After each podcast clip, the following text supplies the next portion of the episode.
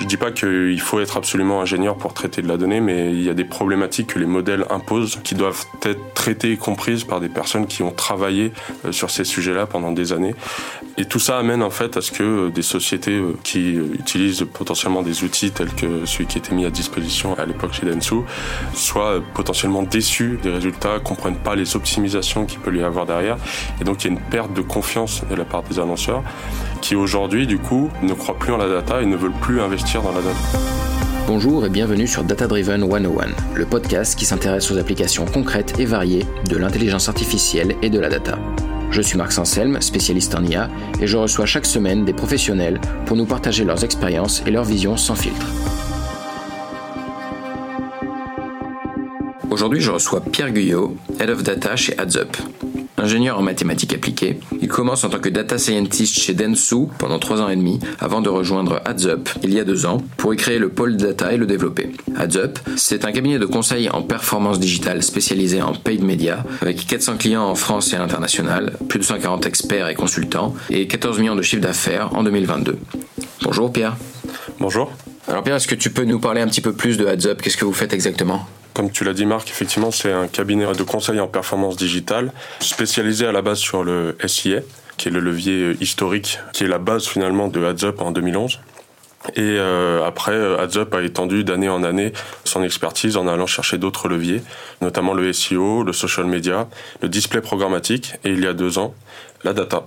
Parce que AdsUp souhaite prendre ce virage, conscient que c'est un enjeu d'aujourd'hui, mais aussi potentiellement de demain. Euh, du coup, AdsUp crée ce pôle à travers euh, moi notamment et il mise sur ma personne pour développer ce pôle euh, à, grande échelle. Alors, à quoi ça sert la data chez AdsUp Quels sont les usages? Alors il y a plusieurs usages de la data chez AdsUp. le premier usage, c'est d'aider nos clients à optimiser ce qu'ils font aujourd'hui sur leur campagne paid media. Donc on leur fournit un certain nombre de solutions d'activation, de compréhension et d'analyse de leur business généré par ce mix média. Mm-hmm. Et euh, ça sert également à automatiser en interne, mais potentiellement aussi en externe, un certain nombre de tâches récurrentes pour faciliter euh, et euh, augmenter pardon, la capacité de production de nos équipes et des équipes de nos clients. Comment c'est géré en termes humains ces activités data? En termes humains, sur la partie purement technique, développement des outils, accompagnement des clients, c'est géré par moi directement. Et ensuite, il y a deux personnes qui gravitent autour de la data. C'est Benjamin Hoffnung, qui est le directeur général d'AdsUp, et euh, Théo Bensoussan, le directeur développement commercial, qui m'aide et qui m'accompagne sur le développement stratégique et financier de la BU. Comment tu décrirais votre niveau de maturité aujourd'hui, entre la, taille, ce que vous avez mis en place, ce qui reste à faire? Aujourd'hui, euh, la BU Data a deux ans. Elle est composée d'une dizaine de talents qui correspond à l'ensemble de l'écosystème data, c'est-à-dire qu'on va avoir des data analystes, des data scientists, des data engineers aussi, un rôle hyper important dans, dans ce qu'on peut faire euh, au quotidien. On a même recruté récemment un full stack développeur euh, afin de concevoir un produit data by AdsUp. Et euh, au final, on a vraiment l'écosystème de la chaîne de transformation de la data, ce qui nous permet aujourd'hui de répondre à, pas mal de problématiques. Après, on a deux ans, on n'est pas les plus gros du marché, mais on a quand même une ambition d'aller assez loin sur hmm. cette partie-là. Votre travail à vous, c'est plus de construire une sorte d'outils au service des employés de Heads Up, ou euh, éventuellement au service des clients directement accessibles comme des, sortes de produits, ou bien c'est euh, mission par mission, euh, vous suivez les missions du cabinet de conseil et pour chaque une d'entre elles, vous allez développer une infrastructure data, tout ce qui peut aller avec Alors en fait, c'est adaptable à la base pour euh, commencer à se faire connaître et attaquer les clients qu'on avait déjà en interne. On a voulu développer des solutions répondant aux problématiques qui sont constatées soit par notre client, soit par les consultants qui gèrent ces clients-là. Donc on a développé un certain nombre d'outils, une dizaine, mais aujourd'hui, on a développé un peu notre activité en faisant également du consulting data, c'est-à-dire qu'on est capable d'accompagner from scratch un client sur la structuration de bases de données, sur la mise en place de, de corps modèles. Donc aujourd'hui, on est vraiment euh, adaptable sur cette partie-là, sur l'accompagnement qu'on peut faire à nos clients. Et après, euh, tu l'as dit Marc, il y a aussi la partie interne. La data doit servir à AdsUp, pas uniquement pour optimiser ce qu'on fait en termes de gestion des campagnes médias, mais également pour optimiser le travail au quotidien et la capacité de production de nos consultants. À quoi ressemblent tes journées en tant que Head of Data chez AdZup Alors moi, mes journées commencent tôt. J'ai cette habitude de, venir assez tôt au bureau. Ça commence toujours par vérifier la performance de nos outils qui sont activés aujourd'hui chez nos clients. Vérifier pourquoi Parce que certes, il y a toujours un consultant média derrière, mais on a ce regard data qui nous permet d'aller apporter des optimisations s'il y a besoin. Ensuite, il y a la vérification de ma boîte mail, parce qu'on prône chez le zéro inbox. Et après, mes équipes arrivent. J'ai à peu près 50 à 60% de mon temps qui est alloué à les accompagner sur le développement des produits, sur les vérifications des données qui sortent, sur les prises de décision quant aux insights qu'on va présenter aux clients. Et après, le reste du temps, c'est euh, 20% d'appels d'offres, euh, répondre à euh, des euh, nouveaux besoins clients, des briefs, concevoir des outils pour répondre à ces briefs-là. Et également la partie veille technologique et concurrentielle parce que aujourd'hui on a deux ans et si on veut continuer à être un acteur important sur le marché de la data marketing, il est fondamental qu'on soit au fait des évolutions technologiques du marché global de la data, mais surtout du marché de la data marketing. Alors, la nature de la data euh, que vous euh, traitez, disons les différentes sources de données, concrètement, c'est quoi? La donnée principale qu'on traite tous les jours, c'est la donnée de performance média. Mhm. Donc ça va être des impressions, des clics, des coûts, des euh, ROI. Euh, donc ça, c'est vraiment la, donnée principale qu'on traite tous les jours. Et après, avec le développement de notre activité sur finalement l'accompagnement ultra personnalisé en consulting de nos clients, on peut être amené à traiter de la donnée CRM pour réconcilier justement la partie CRM et la partie média. Euh, on peut être amené finalement à traiter tout type de données qui permettent d'augmenter la valeur du business de notre client. Est-ce que vous avez des usages de machine learning? Si oui, euh, lesquels? Tout à fait. On, utilise le machine learning pour faire des prédictions. Notamment, je parlais de données de performance média. On va aller projeter des clics qui sont générés selon des investissements. On va aller projeter des tendances de recherche sur certains mots-clés. On utilise surtout le machine learning dans cette vocation-là, puisque ça permet de faire des prédictions qui sont très entraînés et très optimisés. Euh, après, pour être très transparent, je pense qu'aujourd'hui, le marketing souffre d'un manque de maturité côté annonceur, mais aussi côté agence. Et les sujets de machine learning, les sujets d'IA, c'est des sujets qui sont fondamentaux, mais sur lesquels il y a besoin de, beaucoup de pédagogie. Hmm. Donc on, aime bien commencer par les basiques. Et d'ailleurs, c'est un peu l'erreur qu'on avait fait au début euh, dans la BU Data. C'est-à-dire qu'on avait commencé par développer des outils assez complexes, assez précis, mais qui sont mal compris euh, généralement par les clients qu'on avait. Et donc là, on a recentré notre activité sur deux gros dashboards, un dashboard pour les personnes qui souhaitent générer du lead gen et les personnes qui sont des e-commerçants, les retailers, pour leur permettre de comprendre l'entièreté de leur business. D'accord. Alors c'est intéressant, ça. quelle est la différence euh, euh, je pense euh, à cet objectif lead génération ou augmentation des ventes ou bien compréhension globale, etc. Pourquoi c'est des objectifs différents? Comment est-ce qu'on le, on le caractérise Le fait de pousser plutôt la lead generation ou bien bah, la vente? Après, euh, ça dépend vraiment du business du client. Aujourd'hui, euh, on va travailler avec euh, un assureur. Son but, c'est de générer du lead, c'est-à-dire que quelqu'un souscrive à un formulaire pour qu'il puisse après être recontacté par un conseiller de vente. Hmm. Et la, grosse différence entre un retailer et un lead genner, c'est que le lead genner, il va avoir beaucoup, beaucoup de difficultés à associer un ROI à son mmh. média. Parce que après le formulaire, il peut y avoir 15 étapes avant la transformation finale. Et euh, pour travailler avec un très gros euh, lead generer sur la partie euh, formation en ligne, eh ben, ça a beau être un très gros, aujourd'hui il est incapable de me dire si son SIA il a un ROI de temps, il ne parle qu'au CPL un coût par lead. Hmm. Euh, a contrario, un, retailer, ces problématiques ne sont pas plus simples parce qu'en réalité, euh, il y a beaucoup plus d'interaction avec un retailer qu'un lead generer. C'est-à-dire qu'un retailer, il va avoir un premier achat de son consommateur. Son consommateur va potentiellement revenir, refaire des achats. Combien de temps, quelle fréquence il faut relancer ce client-là. Et donc, ce sont des problématiques qui sont bien séparées par l'impact que peut avoir le média sur le business. Hmm. Et c'est pour ça qu'on a souhaité scinder en deux gros dashboards, euh, lead gen et retail. Hmm. Comment on fait bah, justement sur ce problème de lead generation pour euh, nettoyer les folies de.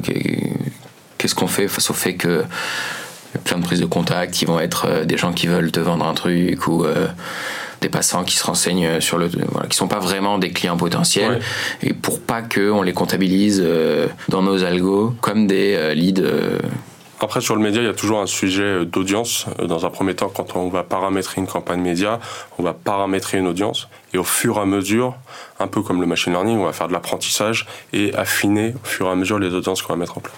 Et ça, c'est possible aujourd'hui par la mise en relation de ce qui se passe côté marketing avec la mise en relation de ce qui se passe par rapport au commercial. Nous, on parle plus avec l'acteur de la formation en ligne, on parle plus de coût par lead, mais on va parler de coûts par lead qui sont inscrits.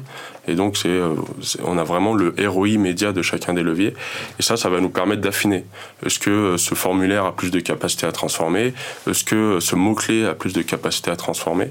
Et tout ça va nous permettre de finalement réduire l'audience aux prospects qui ont le plus de capacité à convertir derrière. Alors, quels ont été les principaux verrous ou obstacles que vous avez eu dans l'équipe data? Comment vous les avez résolus? Moi, je vois deux obstacles principaux sur la data euh, marketing et donc sur notre activité chez AdsUp. Le premier, c'est, j'en ai déjà un petit peu parlé, c'est la maturité et la confiance des annonceurs. Mais je reviendrai euh, dessus après. le deuxième gros sujet dans le marketing lié à la data, bah, c'est justement la qualité de la donnée. Euh, je vais aller assez vite sur cet aspect-là. Il y a une notion qui s'appelle le tracking. Le tracking, aujourd'hui, est quelque chose qui est euh, souvent assez mal maîtrisé par les annonceurs. Et quand on fait un mauvais tracking, on collecte de la mauvaise donnée et potentiellement que derrière on prend de mauvaises décisions. Hmm. C'est pour ça que pour pallier à cette problématique, chez AdsUp, on est sur le point de développer un pôle tracking. On vient de finaliser potentiellement le recrutement de notre tracking leader. Et donc c'est sur cet aspect-là qu'on va se diriger parce que on veut comme je le disais tout à l'heure, on a toute la chaîne de transformation de la donnée, mais avant de transformer la donnée, il faut la collecter correctement. Et donc, il faut qu'on ait une expertise euh, là-dessus. Sur le sujet de la maturité et de la confiance, pour donner un exemple très simple, euh, moi je suis arrivé chez Densu en tant que data scientist pour euh, travailler sur deux sujets principaux, le mix marketing modeling et l'attribution-contribution, qui sont les deux solutions un peu phares sur la mesure du mix média. Et euh, cette activité existait depuis une dizaine d'années déjà chez Densu. Et euh, pourtant, j'étais le seul data scientist, le seul ingénieur. Je dis pas qu'il faut être absolument ingénieur pour traiter de la donnée, mais il y a des problématiques que les modèles imposent qui doivent être traitées et comprises par des personnes qui ont travaillé euh, sur ces sujets-là pendant des années. Et tout ça amène en fait à ce que des sociétés euh, qui euh, utilisent potentiellement des outils tels que celui qui était mis à disposition à l'époque chez Densu soient potentiellement déçus des résultats, comprennent pas les optimisations qu'il peut y avoir derrière. Et donc il y a une perte de confiance de la part des annonceurs qui aujourd'hui, du coup, ne croient plus en la data et ne veulent plus investir dans la data. Alors que euh, je pense que tout le monde en a entendu parler, mais la data est quand même un sujet qui devient de plus en plus prépondérant. Il n'y a pas un jour où j'entends pas parler d'intelligence artificielle, de machine learning. Mm. Donc je pense que c'est quand même un sujet sur lequel les annonceurs doivent se projeter, même si à la base ils peuvent avoir des réticences, et je pense mm. que c'est logique. Ouais, il y a une forte opacité aussi hein, de ce qui se passe une fois qu'on publie l'annonce. C'est quand même pas évident de il faut faire confiance bah, à, Google Ads, à Facebook Ads. Il faut, leur faire confiance que ça a été bien diffusé euh, comme ils disent, en optimisant comme ils veulent. Ouais, justement, il y a des opacités plurielles. Il y a l'opacité des plateformes. Donc, tu as cité Google Ads, Meta Ads. Effectivement, au fur et à mesure, ces plateformes euh, bah, deviennent de plus en plus opaques. On a entendu parler du Google Marketing Live qui annonce que l'IA va tout chambouler à nouveau avec euh, l'arrivée de, Bard. Euh, les consultants n'auront même plus besoin d'aller chercher les bons mots-clés, chercher les bonnes images. Google va tout faire pour eux. Après, je crois que nous, en tant qu'agence, et là je parle pas forcément de la partie data, mais je parle plutôt de l'aspect consulting, on doit avoir cette capacité à être arbitre c'est-à-dire, euh, il faut accompagner nos clients à euh, dire non à Google, à dire non à Meta, parce que effectivement, euh, je pense que Google et Meta ont leurs propres objectifs et ils vont faire en sorte que derrière tout ça, il y ait quand même un bénéfice pour eux. Et donc, mm. nous, on se doit d'être arbitre par rapport à ça. Et côté data, de la même manière, on doit avoir un travail très pédagogique, parce que tout à l'heure on parlait du machine learning, mais pour moi la phase numéro un pour chaque annonceur, c'est de comprendre et donc, on doit leur mettre à disposition tout ce qui leur permet de comprendre comment ça fonctionne. Ok, c'est automatisé, ok, c'est euh, IAisé, mais derrière, qu'est-ce qu'il y a vraiment, comment remontent mes données, comment est-ce que moi je peux optimiser, faire des efforts d'optimisation sur mes campagnes? Donc on a vraiment tout ce travail-là et, nos métiers changent et grâce à ces optimisations. Ouais, je pense typiquement à l'optimisation sur Google Ads. À un moment donné, propose quelle est la politique hein, de prix des enchères automatiques et euh, ils proposent d'optimiser à, notre place le prix. Mmh. Alors c'est un peu euh, bizarre parce qu'ils sont ben, jugés partis quoi dans l'histoire. Est-ce qu'une entreprise euh, spécialisée dans le domaine comme AdsUp a les moyens bah, de ne pas cocher cette case et de faire soi-même Tout à fait. On a dans les équipes d'AdsUp des team leaders, des consultants qui sont des fervents opposants à, mmh. à ces pratiques d'enchères automatisées. Il y a toujours cette notion de CPC manuel qui peut exister.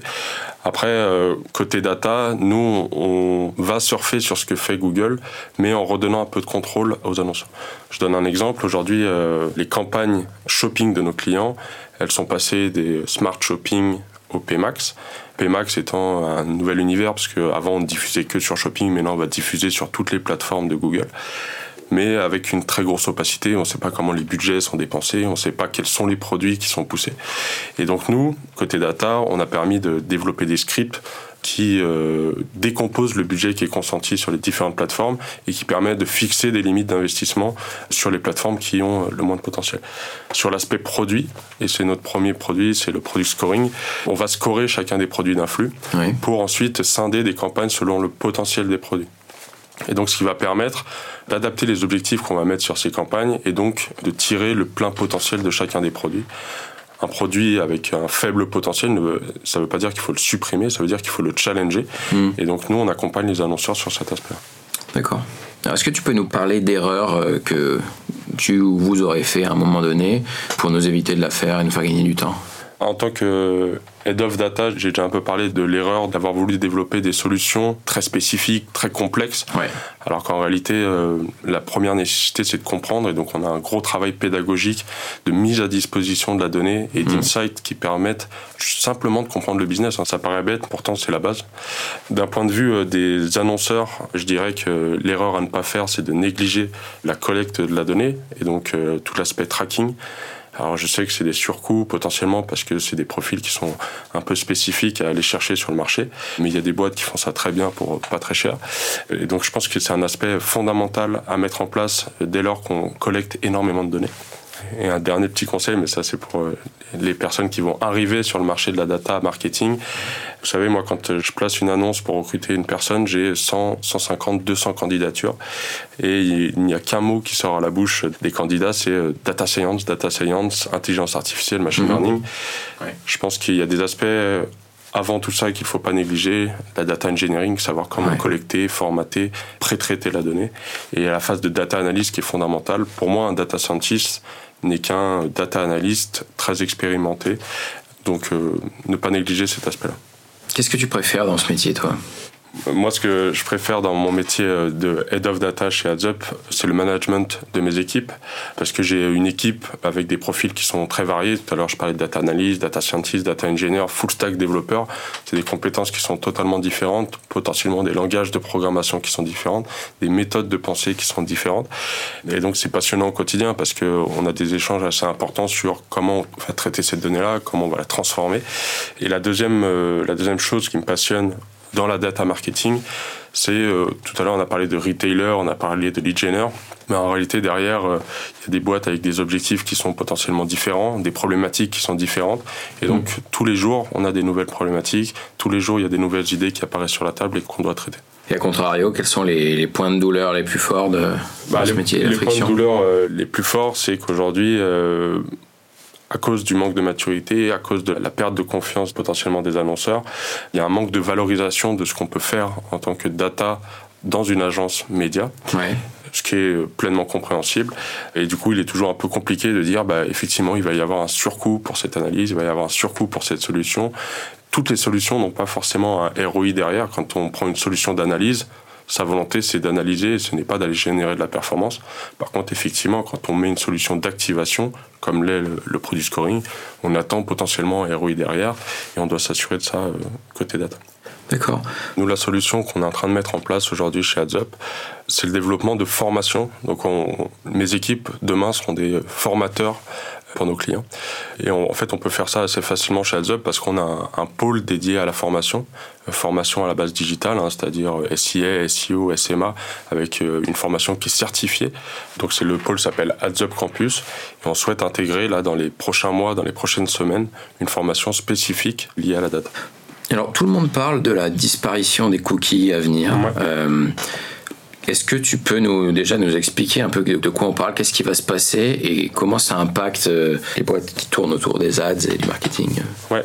Alors euh, déjà, il y, a plusieurs typologies de cookies. Euh, tous les cookies ne disparaissent pas. Ce sont les cookies third party qui disparaissent. Qu'est-ce qu'un cookie? Déjà, un cookie, c'est un traceur. C'est ce qui va permettre de suivre le parcours d'un consommateur dans l'écosystème digital. Et une fois aussi qu'il est arrivé ensuite sur le site du client. Ces cookies-là vont disparaître parce qu'en réalité, ils sont récupérés par des plateformes tierces telles que Google Analytics, telles que Eulerian, telles que n'importe quel outil d'analytics. Et euh, avec les nouvelles règles RGPD, euh, en réalité, on ne sait pas vraiment où sont stockées ces données. Mmh. Euh, elles sont stockées potentiellement aux États-Unis, potentiellement ailleurs, mais en tout cas, elles ne respectent pas les normes RGPD européennes. Et donc, ces cookies vont disparaître. En revanche, les cookies first party, donc ça c'est les cookies que placent les clients eux-mêmes sur leur site, vont toujours exister. Il y a finalement juste l'émergence de ce qu'on va appeler le server side, c'est-à-dire que les cookies first party vont collecter la donnée, qui vont transiter dans un serveur, qui va anonymiser cette donnée-là et la renvoyer ensuite aux outils d'analytics. C'est-à-dire que Google Analytics, par exemple, ne pourra plus dire c'est telle ou telle personne qui a fait tel achat, mais il aura une donnée qui est totalement anonymisée et il va pouvoir faire des agrégations de performances de canaux, des performances de produits, mais sans attribuer euh, cette performance à une personne euh, physique. D'accord, donc on devrait, euh, je dirais, après un temps de développement, retrouver à peu près la même quantité d'informations qu'on a aujourd'hui? Ouais, tout à fait, sauf que effectivement ce sera fait autrement. Ça nécessite encore beaucoup de pédagogie parce qu'on vient rajouter une brique qui s'appelle server side. Euh, Aujourd'hui, je pense qu'on en parle à plein d'annonceurs. Il y en a beaucoup qui ne savent pas du tout ce que c'est. Et donc à nouveau, on est, on est sur toute une phase de pédagogie. Mais effectivement, une fois que le, le server side sera répandu, on devrait à peu près retomber sur la même donnée, sauf qu'on saura exactement où la donnée est collectée, où elle est stockée. Donc euh, au niveau de la RGPD, on sera beaucoup plus compliant. Comment l'IA fait évoluer votre activité aujourd'hui? Je pense que l'IA fait évoluer l'activité euh, par le fait déjà qu'on en entend euh, beaucoup parler. Ça recentre un peu euh, le débat sur nos métiers. L'IA permet d'accélérer pas mal de choses en réalité, mais fait évoluer les métiers de tout à chacun. Sur la partie média, aujourd'hui, les consultants vont avoir des facilités à générer un certain nombre de choses qu'ils devaient faire plus ou moins manuellement avant. Sur la partie data, je pense qu'au fur et à mesure, les data analysts, data scientists auront moins besoin d'être techniques qu'aujourd'hui, parce qu'aujourd'hui, ChatGPT va être capable, par exemple, directement de d'écrire un pré-code, de documenter ce code, de potentiellement nous expliquer comment le faire tourner, etc. Donc c'est une facilité pour nous. Après, euh, moi, je suis assez persuadé que ça ne remplacera pas le caractère humain parce que euh, les méthodologies évoluent en permanence, les problématiques évoluent en permanence et donc on devra être en permanence en capacité de s'adapter. Après, sur l'IA, il y a un vrai sujet, c'est qu'aujourd'hui, euh, l'IA, c'est le problème des riches. C'est-à-dire que les gros annonceurs vont avoir beaucoup de facilité à faire cette transition euh, vers l'IA. par contre, quand on attaque le mid-market ou le low-market, il va y avoir encore, et je, je le répète peut-être beaucoup, mais beaucoup de pédagogie à avoir vis-à-vis de nos clients, mm. les accompagner sur cette transition-là, parce que je pense qu'effectivement, ça peut avoir un impact positif pour eux. Mais par contre, ne pas tout jeter dans l'IA, ne pas mettre tous les œufs dans le même panier et être assez vigilant là-dessus. Et dans le, je dirais la partie non data de Heads Up, est-ce que c'est quelque chose qui va évoluer, notamment euh, tout ce qui est, ben, parler de chat GPT, tout ce qui est écriture, de description, de publicité, voilà. Est-ce que c'est dans la conception même des ads, c'est quelque chose qui arrive? De toute façon, sur euh, Google Ads, donc sur la partie SIA, ça va être obligatoire parce que c'est déjà en cours en fait, c'est en bêta. Mais je pense que dans six mois, un an, euh, les ads se généreront par elles-mêmes. Sur la partie SEO, euh, on a déjà développé un certain nombre de scripts, effectivement, pour rédiger des articles de blog, pour rédiger un certain nombre de choses. Effectivement, hein, on va pas se le cacher, il y a beaucoup de tâches aujourd'hui qui vont pouvoir être automatisées par l'IA, euh, notamment dans tout ce qui est génération de contenu, etc. Est-ce que tu as une anecdote à nous partager? J'ai une anecdote à partager parce que euh, on a parlé de maturité et de confiance. Euh, moi, je veux que les gens aient confiance en la data euh, qui est liée au marketing. en 2020, donc en pleine année Covid, avec un annonceur avec lequel j'ai travaillé pendant plus de trois ans et, avec lequel on a construit un outil spécifique pour eux. On a projeté sur l'année 2021 le business généré par le média et on est tombé à 2% d'erreur. Donc 2% d'erreur sur euh, des millions de chiffres d'affaires, c'est quand même euh, assez intéressant. L'idée, c'était qu'il pouvait tester un certain nombre de scénarios. Et une fois qu'il avait atteint le scénario qu'il considérait comme optimal, il l'appliquait réellement. Parce qu'effectivement, si on fait des optimisations mais qu'on ne les applique pas, ça n'a pas d'intérêt. Et du coup, il les a vraiment appliquées à la lettre sur l'année 2021 et on est tombé à 2% près d'erreur malgré le fait d'avoir utilisé des données du Covid bien particulières pour l'entraînement En fait, le Mix Marketing Modeling, c'est un outil qui intègre toute la partie média, mais aussi le contexte qui est autour. Donc en 2020, on a déjà euh, de la donnée Covid qui était intégrée dans son modèle, et donc on a projeté que potentiellement l'année prochaine, il allait encore avoir de la donnée Covid. Ça faisait partie des scénarios qu'on a testés, mhm. et il a souhaité appliquer ce scénario-là, et effectivement, euh, même avec cette donnée qui était très particulière pour tout le monde, ça a bien fonctionné. Alors, est-ce que tu as un conseil à donner euh, pour ceux qui veulent utiliser euh, leur data pour le marketing, qui sont pas forcément des clients de Ads Up ou qui sont pas forcément des, grosses structures? Je pense que simplement, euh, la data est un levier d'optimisation. Ça l'est aujourd'hui, ça le sera encore plus demain, parce que tout va finir par transiter un jour par la data. Donc il faut prendre le pas. Je sais qu'il y a des gens qui sont très réfractaires, mais la data, ça va devenir de plus en plus fondamental. Et le second point, parce que pour moi c'est un point fondamental et ça rebondit sur l'exemple que j'ai présenté juste avant, si on a réussi à faire euh, ce qu'on a fait avec mon ancien client, c'est parce qu'on a collaboré ensemble. Lui a apporté son expertise métier en tant qu'assureur et moi j'ai apporté mon expertise technique. Et je pense que l'un ne peut pas aller euh, sans l'autre. Et donc, euh, mon conseil que je donnerais aux annonceurs qui souscrivent à des solutions data, qui croient en la data, c'est de participer au développement de ces solutions, parce que euh, un très bon technicien ne peut pas connaître spécifiquement les problématiques précises et définies d'un annonceur, et donc il doit y avoir une phase d'accompagnement perpétuel dans la construction de l'outil. une collaboration entre le métier et l'expertise data. Je dis ça parce que on a parlé de l'expérience positive que j'ai eue, mais il y a aussi des expériences très négatives avec euh, un intermédiaire entre la data et le média, mm. un pôle intermédiaire avec qui on, a collaboré longtemps pour une très grosse marque euh, dans l'aérien. Et en fait, on se rend compte que euh, si on discute mal entre nous sur le montage d'une solution, les résultats qu'il y a derrière sont presque inutilisables. Et donc c'est dommage d'investir des centaines de milliers d'euros dans une solution qui n'a pas vocation à être exploitée derrière. Oui, ça ajoute de la friction de mettre un intermédiaire et de la communication passe pas aussi bien euh, ouais, exactement. au travail. Avec l'expérience que tu as, tu as quoi comme astuce, on va dire, comme réflexe? Qu'est-ce que tu as euh, tiré comme leçon pour que euh, ce message passe vite quoi? Il y a besoin d'une collaboration, on a besoin de l'expertise métier. Nous, experts data, on n'a pas toutes les cartes en main pour arriver à la solution. Je pense que ça se déroule directement dans les phases d'appel d'offres ou de kick-off où il faut qu'on ait la bonne personne au bon moment. Parfois, euh, les annonceurs vont mettre euh, deux, trois personnes pour gérer les appels d'offres, pour gérer les kick-offs, mais c'est parfois pas forcément les bonnes personnes. Donc je pense qu'il est important, dans... et c'est aussi notre rôle d'agence, de dire, OK, si vous voulez qu'on fasse les choses bien, il faut qu'on ait les bonnes personnes autour de la table. Hmm. Et euh, je pense que c'est un peu ce type, ce qui est important, c'est de dire, d'être capable en tant qu'agence de dire, moi je veux cette personne-là autour de la table parce que je sais que ça vous sera bénéfique et ça sera bénéfique à notre collaboration. Alors c'est quoi le futur euh, de la data chez AdsUp le futur de la data chez AdsUp, c'est euh, demain. Tout à l'heure, j'ai parlé du tracking leader qui arrive euh, chez nous. Bah, c'est le développement à la fois en interne par ces créations de pôles autour de la data, mais c'est également le développement externe. On est potentiellement en train de racheter un certain nombre de sociétés sur la data à l'échelle AdsUp, mais à l'échelle du groupe dans lequel AdsUp est inscrit, European Digital Group.